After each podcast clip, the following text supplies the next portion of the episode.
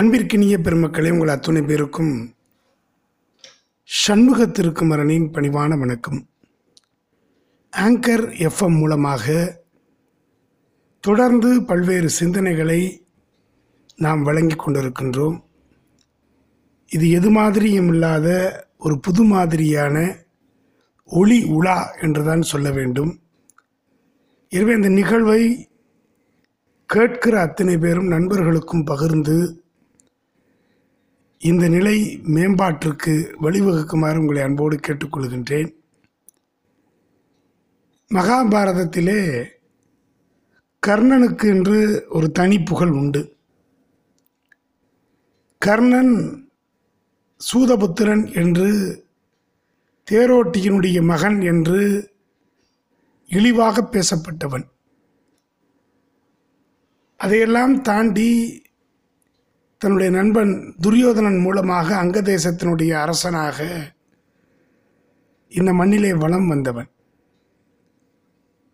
அர்ஜுனன் ஒரு நாள் கிருஷ்ணரிடம் கேட்கிறான், தர்மரை விட கர்ணனைத்தான் பெரிய கொடையாளி என்று மக்கள் கருதுகிறார்கள்.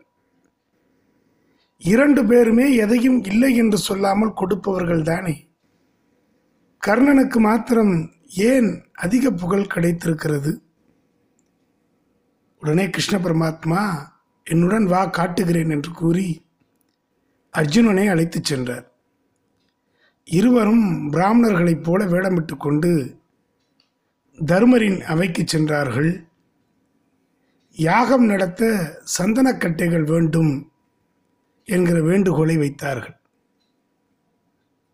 மன்னன் உடனே சந்தன மரங்களை வெட்டி கொண்டு வருமாறு தன் ஆட்களை நாடு முழுவதும் அனுப்பினார்.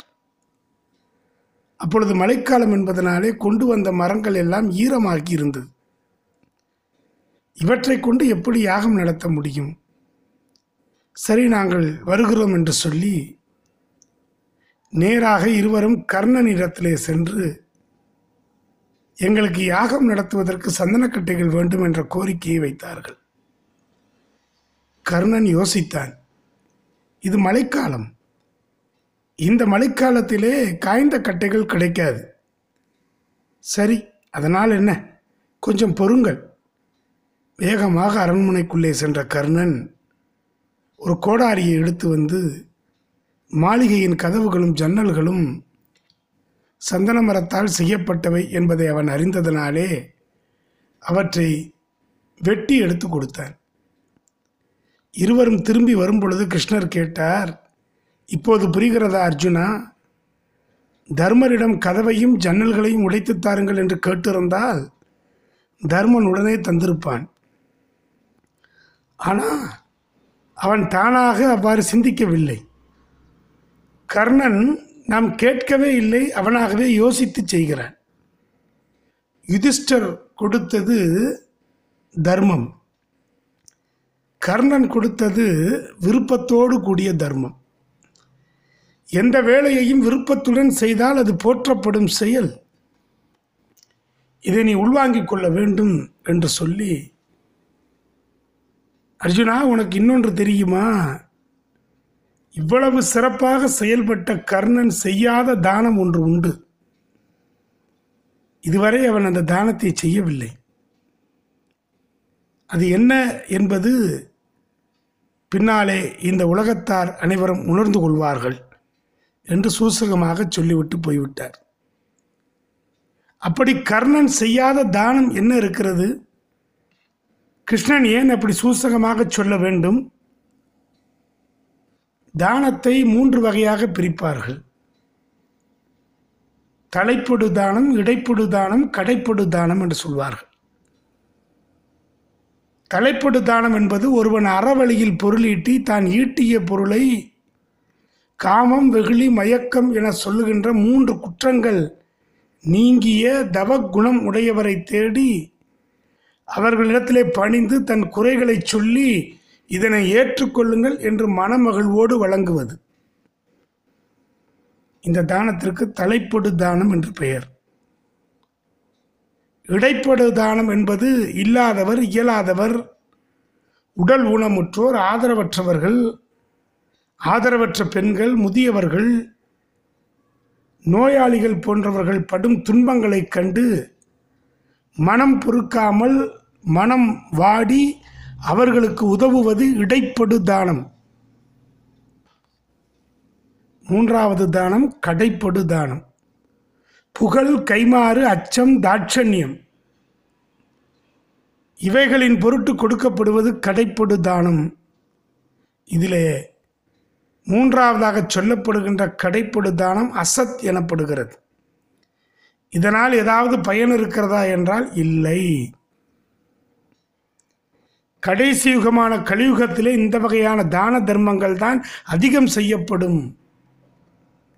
அதனால்தான் அதனை கடைப்படு தானம் என்று சொன்னார்கள். கடைநிலை தானம். இந்த தானத்தை தான் இன்றைக்கு நாம் செய்கிறோம். புகழுக்காக, பத்திரிகைகளிலே வருகிற விளம்பரத்திற்காக, நான் அதை செய்தேன் இதை செய்தேன் என்று படம் பிடித்து கொண்டு செய்வதனாலே எந்த ஒரு பயனும் இல்லை. முதல் தானம் என்று சொல்லப்படுகின்ற தலைப்படு தானம் பரிகாரம். இரண்டாவது தானம் என்று சொல்லப்படுகின்ற இடைப்படு தானம் நல்காரியம் என்பதை நாம் உள்வாங்கிக் கொள்ள வேண்டும். அப்படியானால் மற்ற தானங்கள் என்ன? தேவர்களுக்கும் மனிதர்களுக்கும் கொடுக்கப்படுவையாக 42 வகையான தானங்கள் உண்டு. இந்த அத்தனை தானங்களிலும் உயர்ந்த தானம் அன்னதானம் என்று சொல்வார்கள். அதை அன்னதானம் என்று சொல்லக்கூடாது. பசியாற்றுதல், உணவு வழங்குதல். இப்படி பசியாற்றுபவர்களை வெயில் வருத்தாது, வறுமை ஒருபோதும் தீண்டாது, இறையருள் எப்போதும் அவர்களுக்கு கிடைக்கும், மனதில் மகிழ்ச்சி நிலைக்கும் என்று வாடிய பெயரை கண்டபோதெல்லாம் வாடிய வள்ளல் பெருமான் சொல்லுகிறார். அன்னதானம் செய்பவர் மட்டுமல்லாமல் அவர் சந்ததியினருக்கும் நன்மை தரும், அன்னம் வழங்குபவர் சுகமாக வாழ்வார் என்று சாஸ்திரங்கள் போற்றுகின்றது. புறநானூறு ஒருபடி மேலாகச் சென்று உண்டி கொடுத்தோர் உயிர் கொடுத்தோரே. என்ன அற்புதம் பாருங்கள். ஒருவர் செய்கிற தானத்தின் பலனானது பல பிறவிகள் அவரை காத்து நிற்கும். எனவே இந்த அன்னதானம்தான் நீங்கள் யோசித்து பார்க்க வேண்டும். மற்ற தானங்கள் எல்லாம் எவ்வளவு கொடுத்தாலும் போதாது என்று சொல்வார்கள். இந்த அன்னதானம் ஒன்றுதான் போதும் என்கிற மனநிறைவோடு செல்வார்கள். சூசகமாக கண்ணன் சொல்லியதற்கான விடை கிடைத்து விட்டது. இந்த பூலோகத்திலே கர்ணன் எல்லா பொருட்களையும் தானம் செய்தான். கடைசியாக அவன் செய்த தர்மங்களை கூட கிருஷ்ணன் யாசகமாக பெறுகிற பொழுது அதையும் தானம் செய்தான். அவன் செய்யாத தானம் ஒன்று உண்டு என்றால் அது பூலோகத்திலே பிறரை பசியாற்றிய அந்த அன்னதானத்தை அவன் செய்யவே இல்லை. எனவேதான் அன்னதானத்தினுடைய சிறப்பை இவ்வளவு தூரம் நாம் சொல்லிக் கொண்டிருக்கின்றோம்.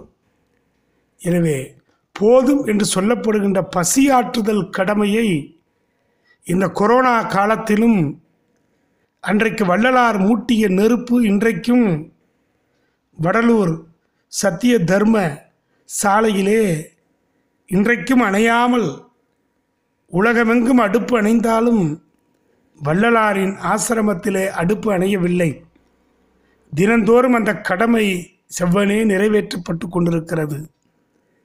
அன்றைக்கு ஏற்றி வைத்த நெருப்பு, பசி என்று வந்தவருக்கு புசி என்று கொடுக்க வேண்டும் என்று சொன்ன அந்த நிலையிலே வள்ளல் பெருமான் வாடிய பயிரை கண்டபோதெல்லாம் வாடினார். பயிர் வாடியதற்காக உயிர் வாடிய ஒரு பெருமகனார். அவர் ஏற்றி வைத்த பசியாற்றுதல் என்கிற அந்த கடமை தொடர்ந்து நடைபெற வேண்டும். அதற்கு முடிந்தவரை நாம் வாரி வாரி வழங்க வேண்டும். அது புகழ் தேடி இருக்கக்கூடாது. கைமாறு கருதாமல் இருக்க வேண்டும். அச்சம், தாட்சண்யம் இவைகளுக்காக செய்யக்கூடாது. இன்றைக்கு செய்யப்படுகின்ற தானங்கள் அத்தனைக்குமே ஏதோ ஒன்றை எதிர்நோக்கி செய்யப்படுகின்ற தானம். அப்படிப்பட்ட தானத்தை நாம் செய்யக்கூடாது.